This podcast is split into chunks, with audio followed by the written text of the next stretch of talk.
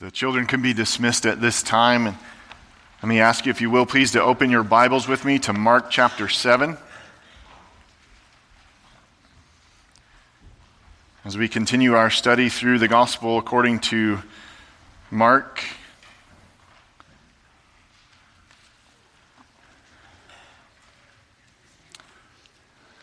Last week we looked at the confrontation between Jesus and the scribes and Pharisees over what they valued more than the Word of God, the traditions of men, what they thought made someone unclean. And Mark continues that very same theme with Jesus in an unclean land encountering an unclean woman whose daughter has an unclean spirit, and yet he is not detoured by either one of those things. Mark chapter 7, verses 24 to 30. Please follow along as I read. And from there he arose and went away to the region of Tyre and Sidon. And he entered a house and did not want anyone to know, yet he could not be hidden. But immediately a woman whose little daughter had an unclean spirit heard of him and came and fell down at his feet. Now the woman was a Gentile, a Syrophoenician by birth and she begged him to cast the demon out of her daughter. And he said to her, Let the children be fed first, for it is not right to take the children's bread and throw it to the dogs. But she answered him, Yes, Lord. Yet even the dogs under the table eat the children's crumbs. And he said to her, For this statement, you may go your way. The demon has left your daughter. And she went home and found the child lying in bed and the demon gone. Let's pray together. Heavenly Father, we pray for your help now as we approach the holy ground of your word. We ask, Lord, that you would help us, that you would be our teacher, that you would prepare our hearts and soften us so that we would be ready to receive the nourishing food of your word. We pray as we come to a passage that is uh, somewhat controversial, a passage that strikes us as offensive, and in fact, a, a passage that is a little bit offensive. We pray, Lord, that you would help us to think rightly, that you would remind us that we are no one to answer back to the one who has made us. And yet, Lord Jesus, by your Spirit, help us to understand your true intention in your interaction with this precious woman. Lord, we ask that as we analyze your word, you would analyze our hearts with your word. That your word would do its work of surgery inside of us. You and you alone know everything that needs to be done in each one of our hearts. And so we ask that you would do it. Lord, if faith in Jesus Christ, saving faith in Jesus Christ, needs to be granted, then we would beg you to grant it to those who need it, Lord. If strengthening faith needs to be granted to those who already have it, we would beg you to do that. If persistent faith needs to be granted, if encouraging faith needs to be granted, whatever needs to be granted, Lord, we would ask for it. And we would ask for it appealing not to our own merits, but on the merits of the Lord Jesus Christ Himself. We come to you not in our name, we come to you in His name. We come to you not because we are somehow worthy. We come to you through Christ because we are unworthy, and yet He is entirely worthy.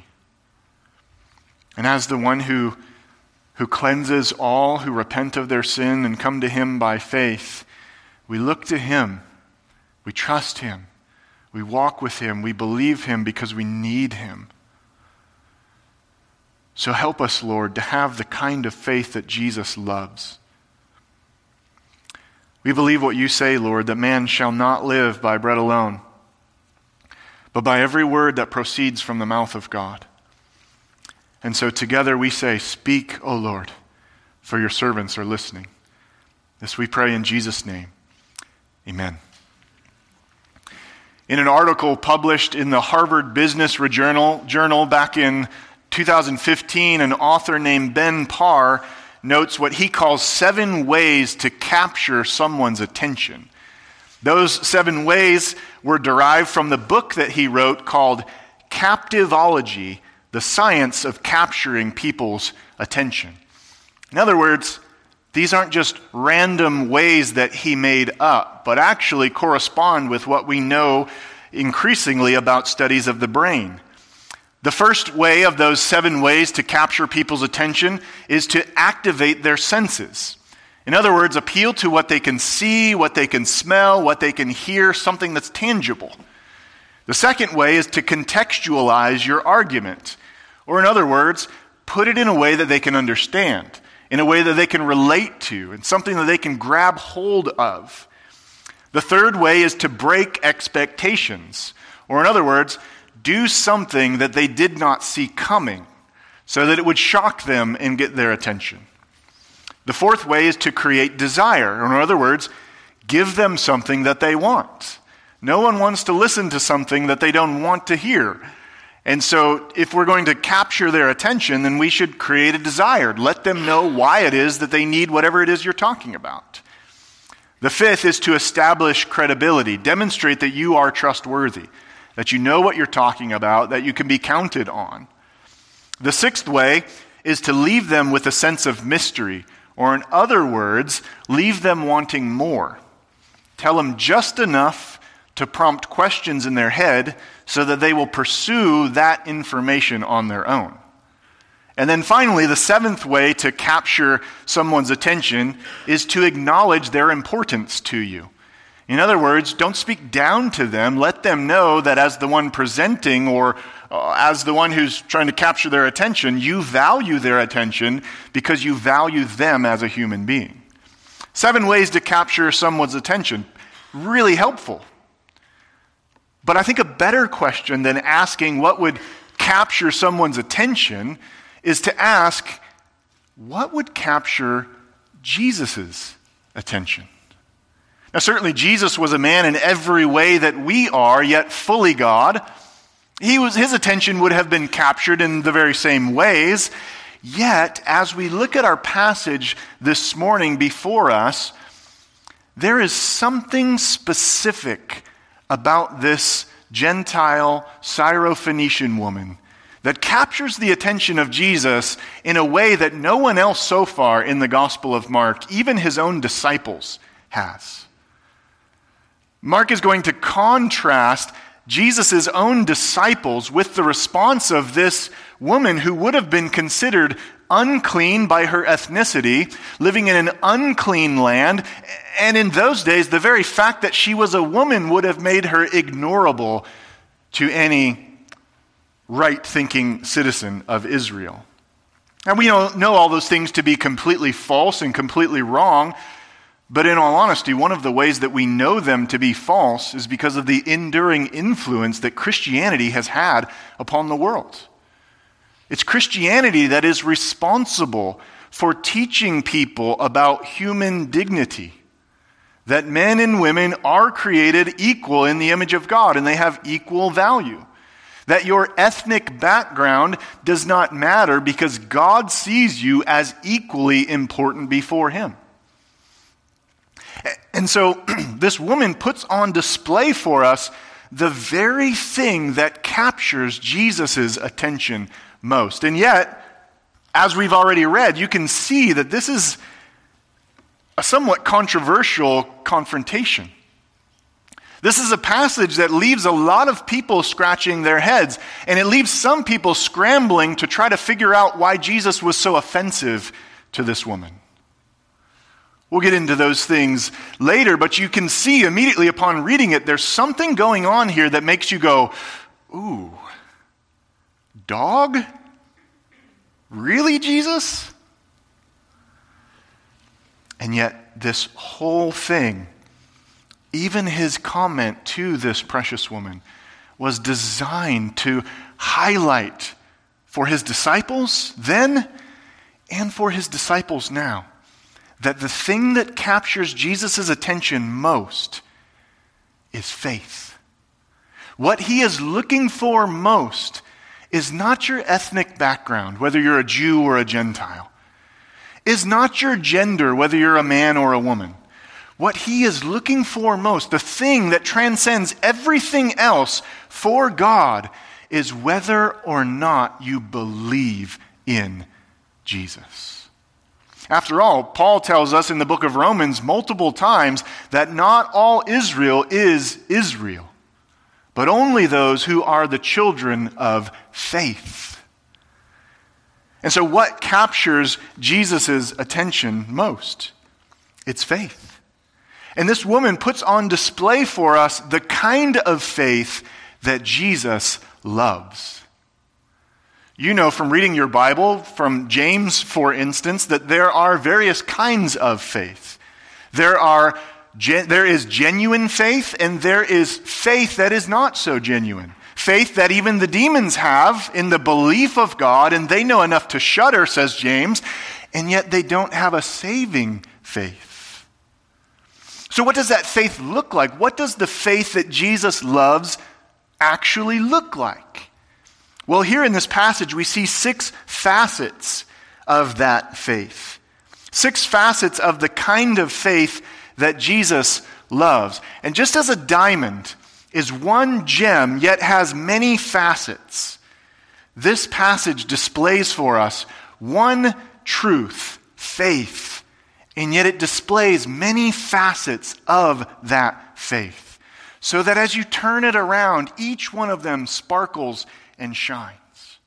This is for the non Christian who might be here this morning, and this is equally for the Christian who is here this morning. The non Christian needs to understand that this is what it looks like to have salvation. This is what it looks like to know Jesus. And the Christian needs to understand that this continues to be what it looks like to follow Jesus.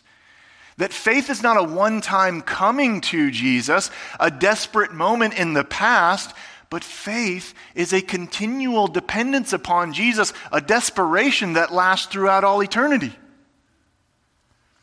And so, Mark highlights for us this story, which features these six facets of the kind of faith that Jesus loves. First of all, the kind of faith that Jesus loves is a seeking faith, a seeking faith. In other words, she comes. She comes to Jesus. Look with me at verses 24 and 25. And from there, you know where the there is from last week. Jesus was in a house teaching his disciples in a land that was still in Israel territory. But after he was done teaching his disciples, continuing the theme of what it is that defiles a person, the Pharisees and the scribes thinking that what defiles you are the things you eat or the things you touch, or even the people that you brush up against. Mark includes this encounter with a woman in an unclean land being from an unclean ethnicity whose daughter has an unclean spirit to show that when you come to Jesus, no matter how unclean you think you are, no matter how unclean society says you are, Jesus makes you clean. And don't you just love how Jesus shatters man's boundaries?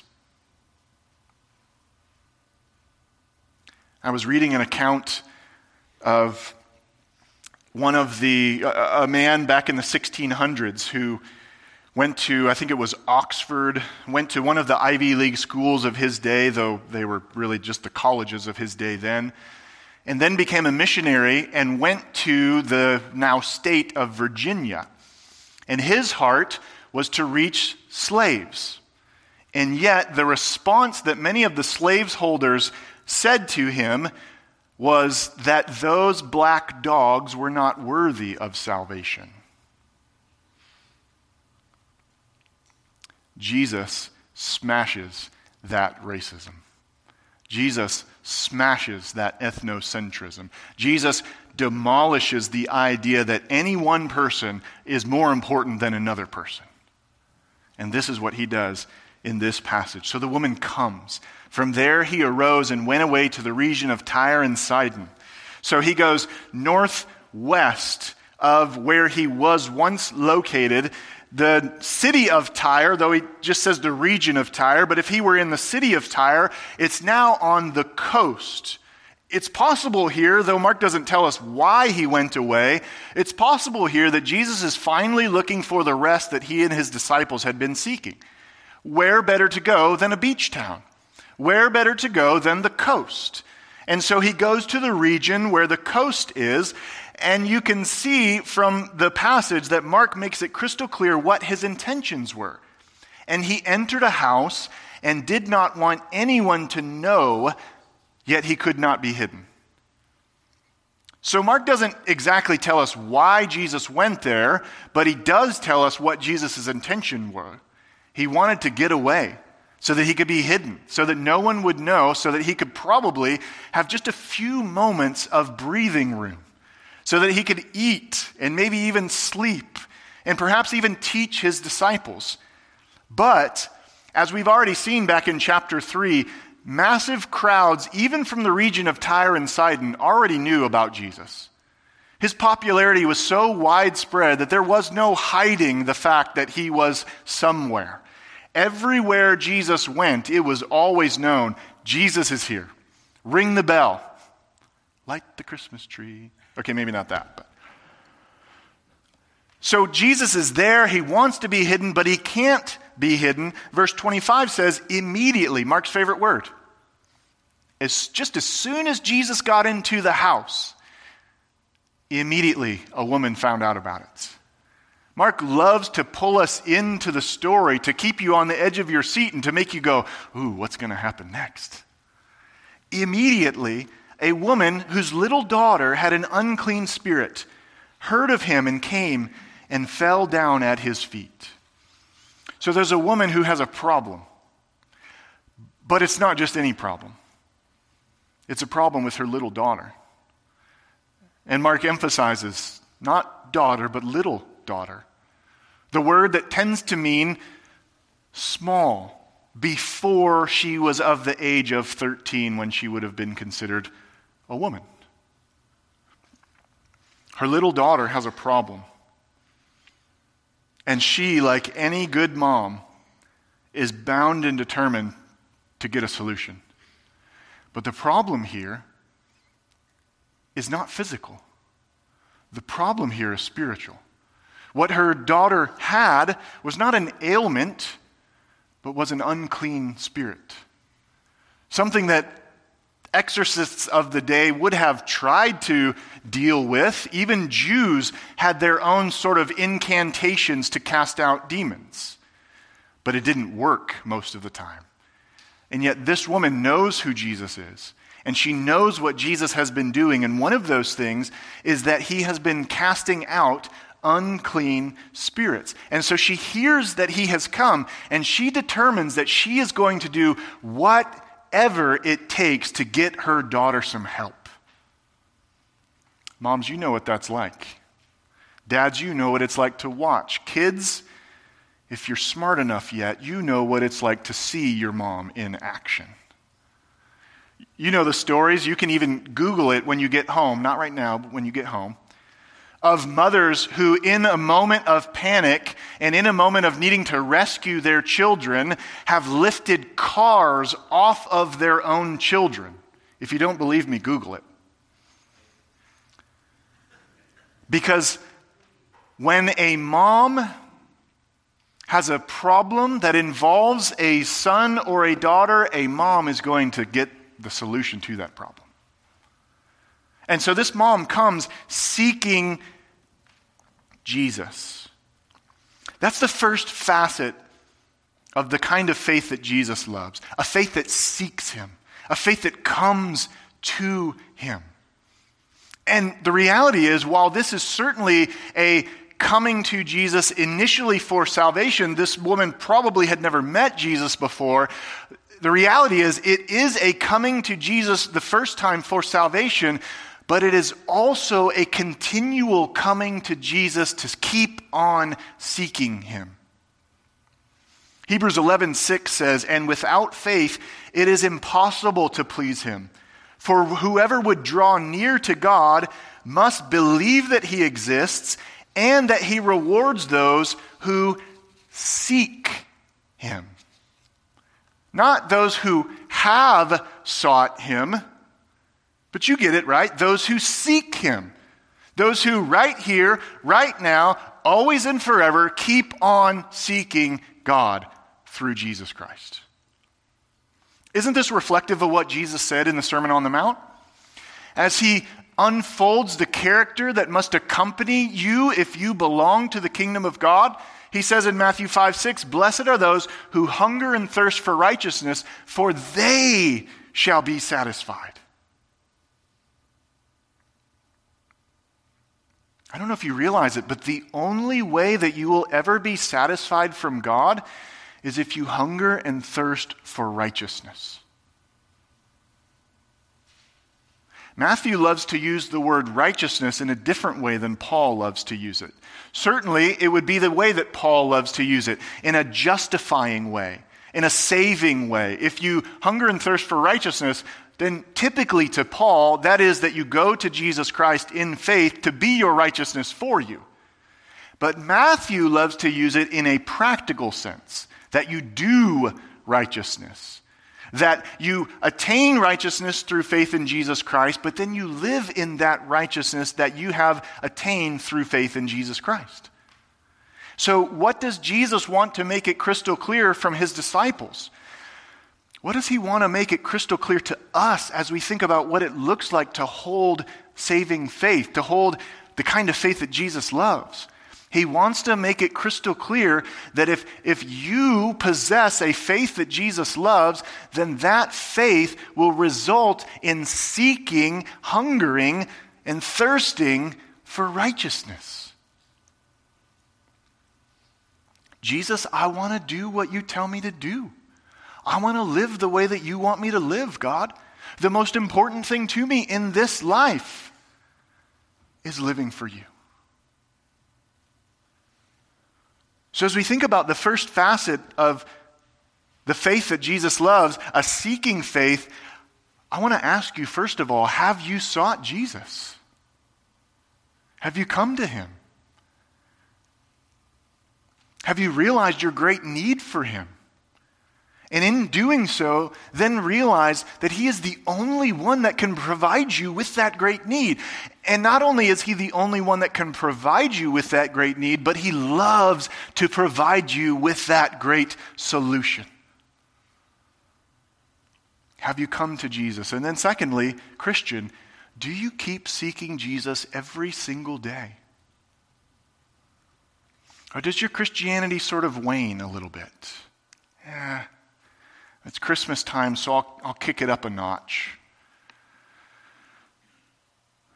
But then, as soon as the new year hits, I'm not singing any more songs. Okay, maybe it's, maybe it's not quite like that. But in all seriousness, my friend, do you pursue Jesus? Did you start today thinking, I'm going to pursue Jesus? Did you come here today thinking, this is the highlight of the Christian's week? The time when we gather together to worship God. I'm going to go and get it because I'm hungry and I'm thirsty for righteousness. You see, that's the type of tenacity, that's the type of seeking that is pleasing to Jesus. In fact, that's the only type that is pleasing to Jesus. Not the lukewarm faith of the Laodicean church. That's the type of faith that gets you spit out of the mouth of Jesus. But a faith that says, Jesus, I need you every moment of every day. And so the first facet of a faith that pleases Jesus is a seeking faith. And then, secondly, it's a courageous faith. Not only does she, does she come to him, but she overcomes obstacles to come to him. Look at verse 26. The woman has three strikes against her according to the culture of her day. Verse 26 says, Now the woman was a Gentile, a Syrophoenician by birth. And she begged him to cast the demon out of her daughter. The three strikes are number one, she's a woman. Now, you remember who Jesus has just done battle with in context here? The Pharisees and the scribes. Supposedly, historians say there were groups of Pharisees who, when they saw a woman coming, would cover their eyes so that they would not look at the woman. Stupid. I mean, just plain stupid. Because they thought that that woman was there to try to tempt them, because they didn't understand that their heart was the problem. And so not to Jesus, but to the culture, a woman was not to approach a man in this way. She didn't care. The second strike against her that she, was that she was a Gentile or a Greek.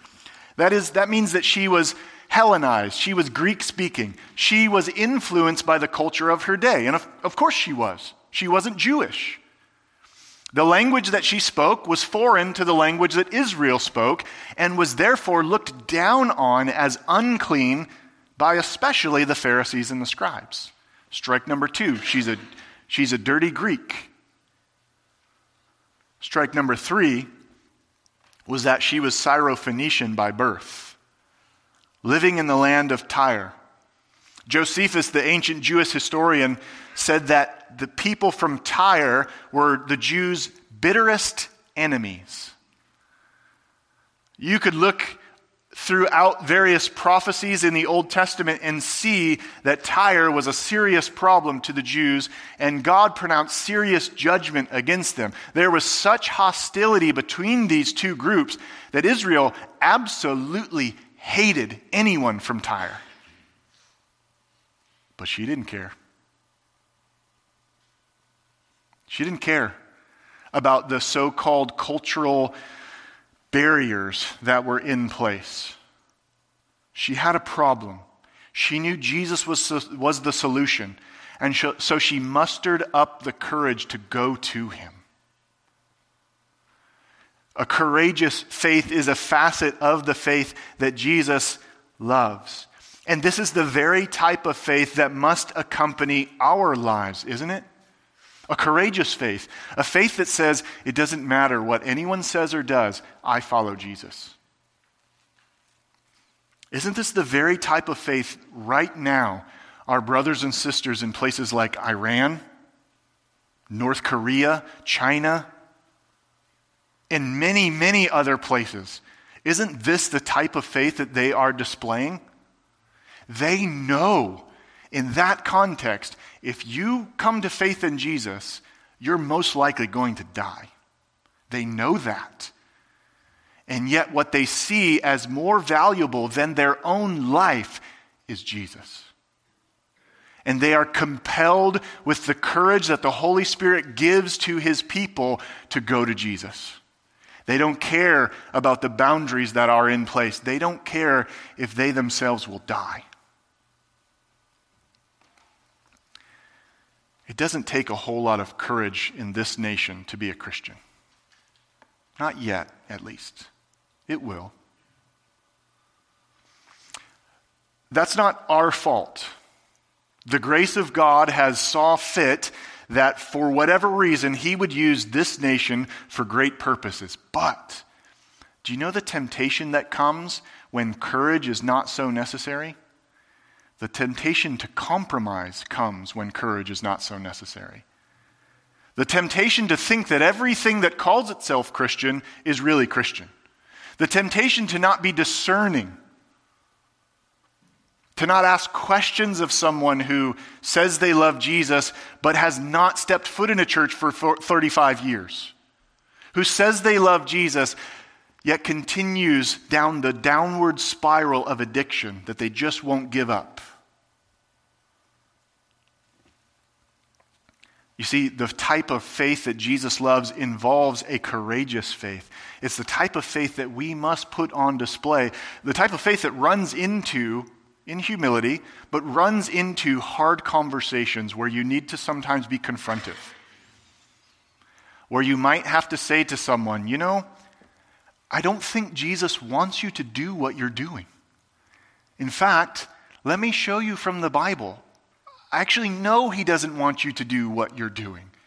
And yet you're doing it anyways. And, and, and yet you're saying that you love Jesus, but according to His Word, love looks like obedience. So help me understand what, what's the disconnect here for you? She overcomes the cultural boundaries, and we have to overcome those very same boundaries. The type of faith that Jesus loves is a courageous faith. And then, th- number three, the third facet of the type of faith that Jesus loves is a persistent faith. A persistent faith. She dialogues with Jesus, but she has the audacity to answer back to Jesus. Check this out. Verse 27. And he said to her, let the little let the children be fed first, for it is not right to take the children's bread and throw it to the dogs. She says, Jesus, my little daughter has an unclean spirit. Please heal her. And then he says, let the little children be fed first, for it's not right to take the children's bread and throw it to the dogs. There are all kinds of theories about this interaction here. But one of the, one of the best things about the Bible is that it leaves us with a good sense of mystery. Why did Jesus say this? Well, I think I have a pretty good idea. But it still shocks you a bit, doesn't it? In, in the historical context, it would have been entirely expected for Jesus to tell her she was a dog and she should get away from him. It seems, based on Matthew's account, that that's basically what the disciples wanted Jesus to do. Jesus, tell her to get away, they said. And yet, pay attention to the parable that Jesus offers. He doesn't actually call her a dog. What he does is give another parable that conceals the order of God's plan of salvation. Who are the children in this parable that Jesus gives? Israel. And who are the dogs? Gentiles. Yet, the disciples have already displayed that they don't understand the parables when Jesus tells them. Look back to, to chapter, uh, in chapter 7, look at verses 15 to 19. You remember this interaction?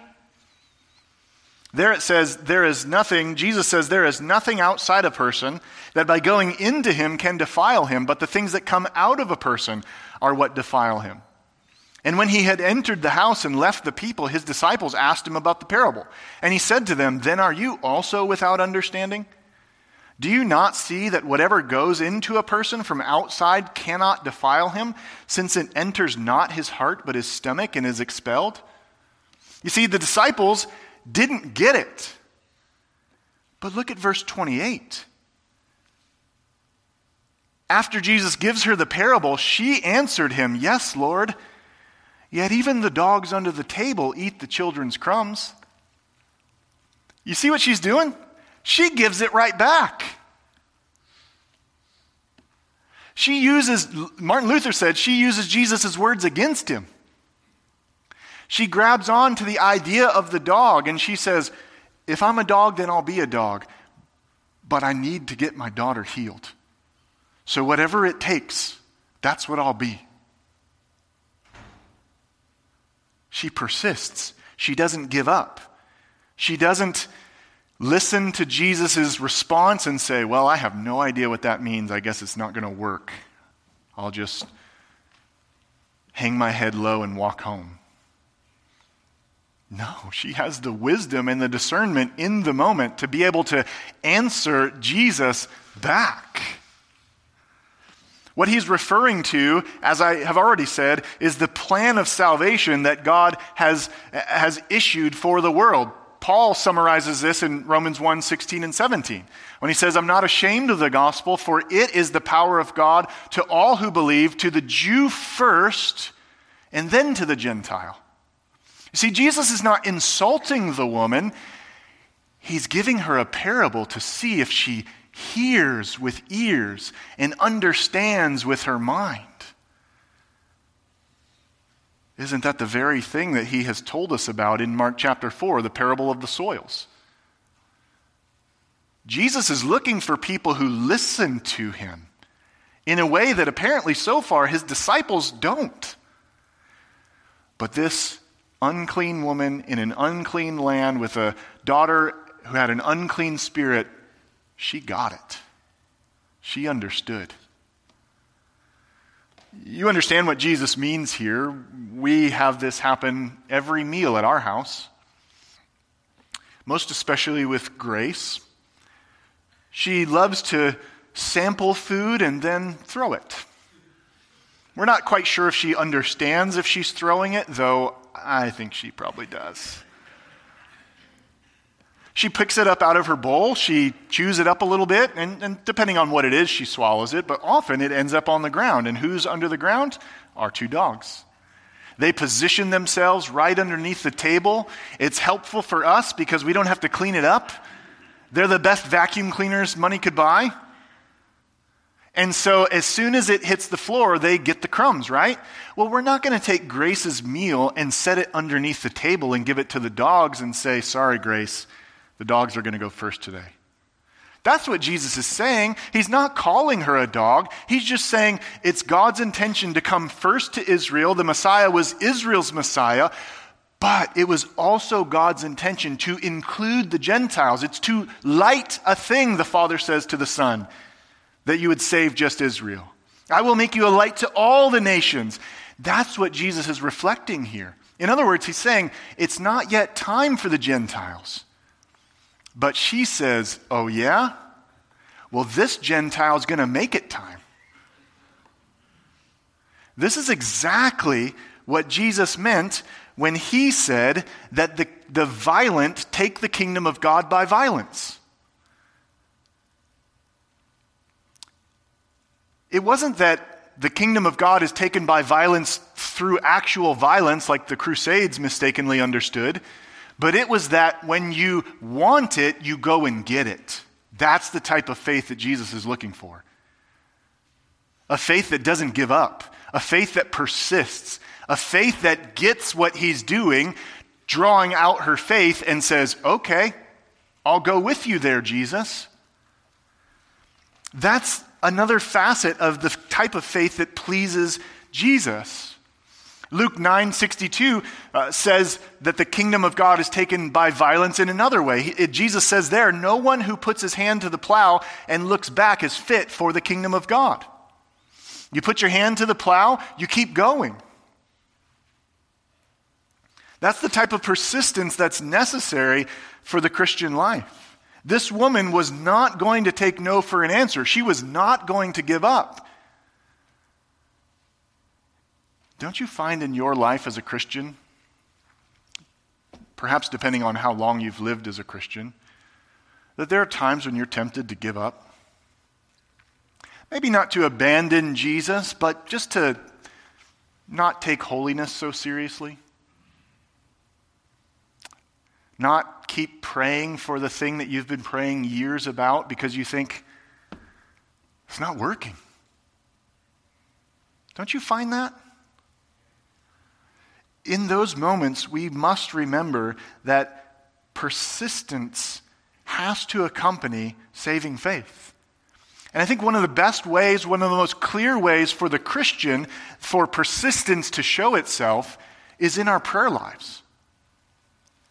Who, who among us here, having been a Christian for a while, has not prayed for at least months, if not years, for the salvation of a loved one? And yet, if you've prayed that for years, then isn't it at least at some points tempting to think, I, I, it, I just don't see anything happening? Maybe God's not hearing my prayer. Maybe I need to stop praying the prayer. There's just not anything happening here. Who among us here has not dealt with a sin for a long period of time and continually pled with God, God, please Please change me. And yet you continue to wrestle. You see, persistence is a necessary facet of faith. I want you to see this with me. Turn to Luke chapter 18.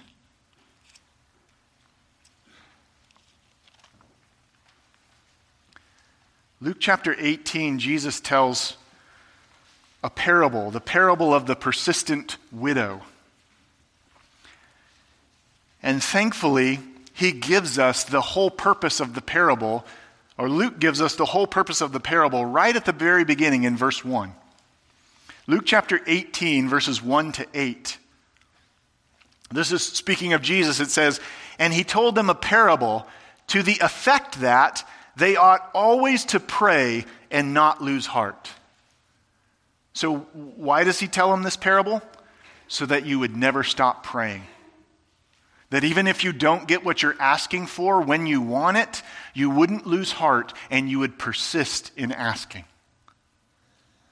Verse 2 says, He said, In a certain city there was a judge who neither feared God nor respected man. And there was a widow in that city who kept coming to him and saying, Give me justice against my adversary. For a while he refused, but afterward he said to himself, Though I neither fear God nor respect man, which is a funny thing to say to yourself, yet because this widow keeps bothering me, I will give her justice so that she will not beat me down by her continual coming. And the Lord said, Hear what the unrighteous judge says. And will not God give justice to his elect who cry to him day and night? Will he delay long over them? I tell you, he will give them justice speedily.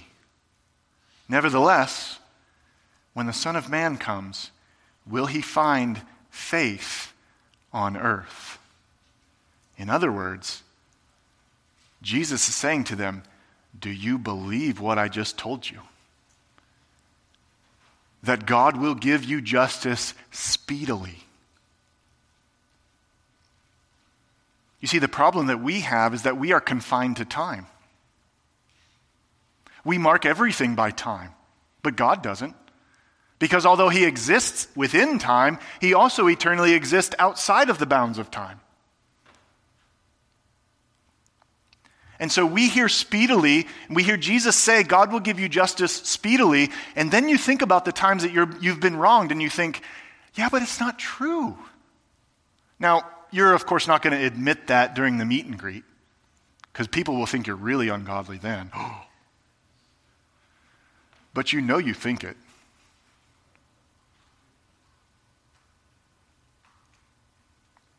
And so Jesus is saying, Do you believe what I've just told you? When the Son of Man comes, will he find faith on earth? Do you believe what I said to you? Do you have a faith that persists?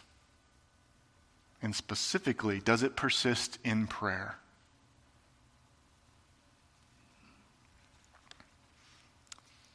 It can be a hard pill to swallow, can't it? Yet, this is a facet of the faith that Jesus loves persistence. Let's turn back to Mark chapter 7 then and continue to look at these facets of faith that, that Jesus loves. We've learned that he loves a faith that seeks him, that he loves a faith that is courageous, that he loves a faith that persists, and that, that applies to us most especially by continually walking with Jesus, even though you might not be feeling it, and continually seeking him through prayer, even though you might not get it in the time frame that you want it.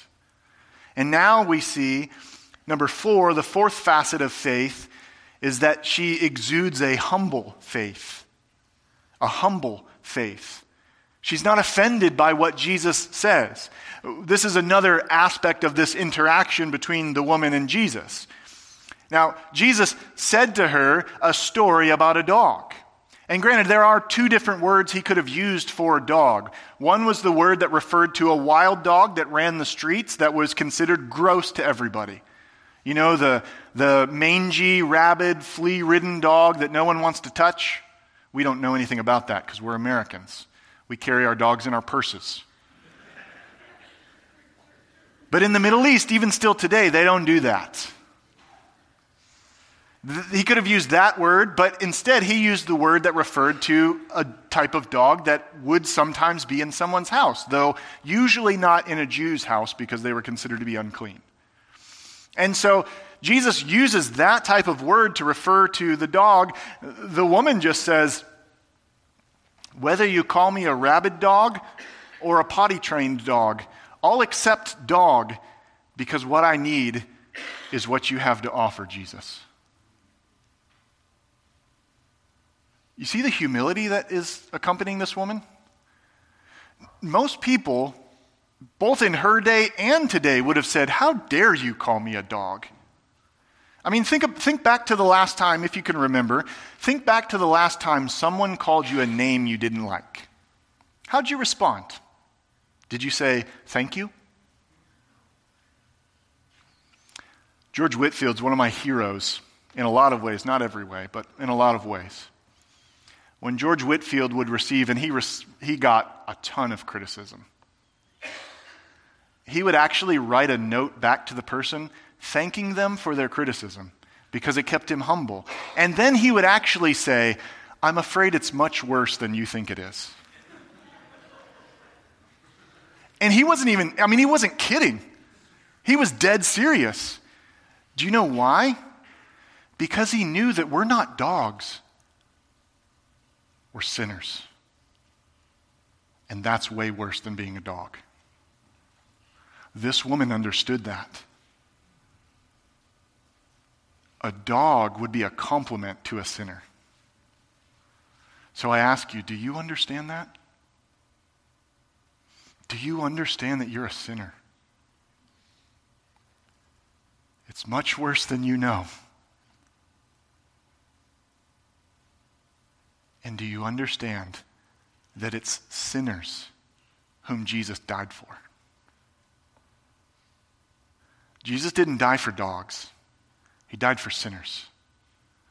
And if you are to come to Jesus, and if you are to continue to remain and abide in Him, then you must have the humility that marks that understanding. That what you need from God is mercy, because what you deserve from God is wrath. See, the woman knows.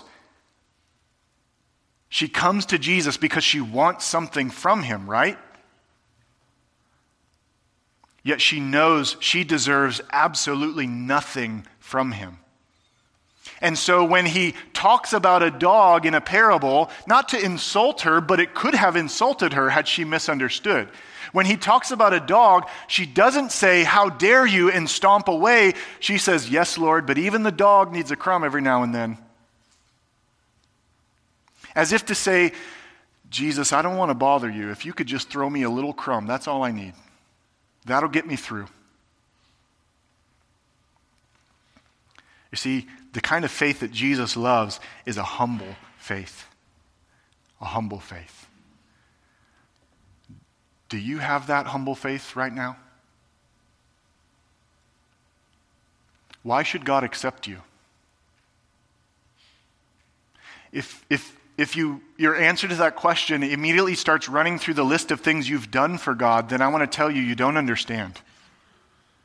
You don't understand. What should immediately come through your mind is all the things you've done to offend God. And then, and this is important, then the cross of Jesus Christ, upon which every single one of those offenses was completely paid for. And then the empty tomb of the Lord Jesus Christ that shows that he is justifying all who believe in him. But if you come to God thinking, God, you really lucked out by getting me on your team. I mean, I'm like the number one draft pick here. This church would be lost without me, God. I mean, I keep this place running. If I didn't set that thing up, nobody else would do it. I'm pretty awesome, God. I don't know if you knew this or not, but just wanted to stop by and tell you how awesome I am. It's funny, right? But do you know what, that, what is at the source of every battle in a church? A lack of humility, pride. Ugly, sin soaked, stinks like the breath of Satan, pride. When we fail to humble ourselves and see ourselves as nothing more than sinners, worse than dogs, deserving the wrath of God, then we fail altogether. Do you know the thing about dogs? They've never sinned against God. You ever think about that? Dogs do what God made them to do. They give glory to God just by being a dog. Mine especially. And yet, the mistake Uzzah made was thinking that the dirt was more holier than he was. Don't make that same mistake. Be humble. Never forget that all you are is a sinner who's been saved by grace. So she's not offended by what Jesus says. She uses what Jesus says. Humility must accompany our faith. And then the fifth facet of the kind of faith that Jesus loves is a genuine faith. A genuine faith. Notice verse 29. And he said to her, For this statement, you may go your way.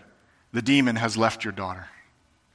Why did Jesus heal her daughter without even being there? For this statement, for what she said to him because what she said to him exuded genuine faith. It exuded what the Son of Man had come to look for. It exuded what the parables are designed to draw out of you genuine faith. Mark likes to show us rather than tell us. Matthew likes to tell us. And so when Matthew highlights this very same account, Matthew includes in Matthew 15 28, then Jesus answered her, O woman, great is your faith. Be it done to you as you desire. Matthew tells us, Mark shows us. Mark says, this is what faith looks like. So her faith is genuine. She wanted something from Jesus. It's not wrong to want something from Jesus. But she wanted it from Jesus because she knew who Jesus was. What did she call him in this interaction? Lord. Lord. And in Matthew's account, not only should, does she call him Lord, but she calls him Son of David. And she says, Lord, Son of David, have mercy on me. Because she knows that's all the sinner can ask for from God mercy. While the Pharisee stands and, and lauds his accomplishments, the tax collector can't even look up to heaven, but beats his chest and says, God, have mercy on me, the sinner. You see, genuine faith expresses itself in that very way. It's a true diagnosis of your own heart condition and a right realization of God's love for you in that condition. That God has condescended to you God has took on flesh, that the very Holy One of God has entered into the unholy world of sinners so that he could save us.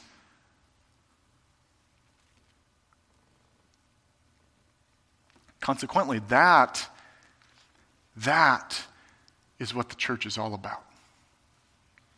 We're just a bunch of sinners saved by grace. God's gifted us.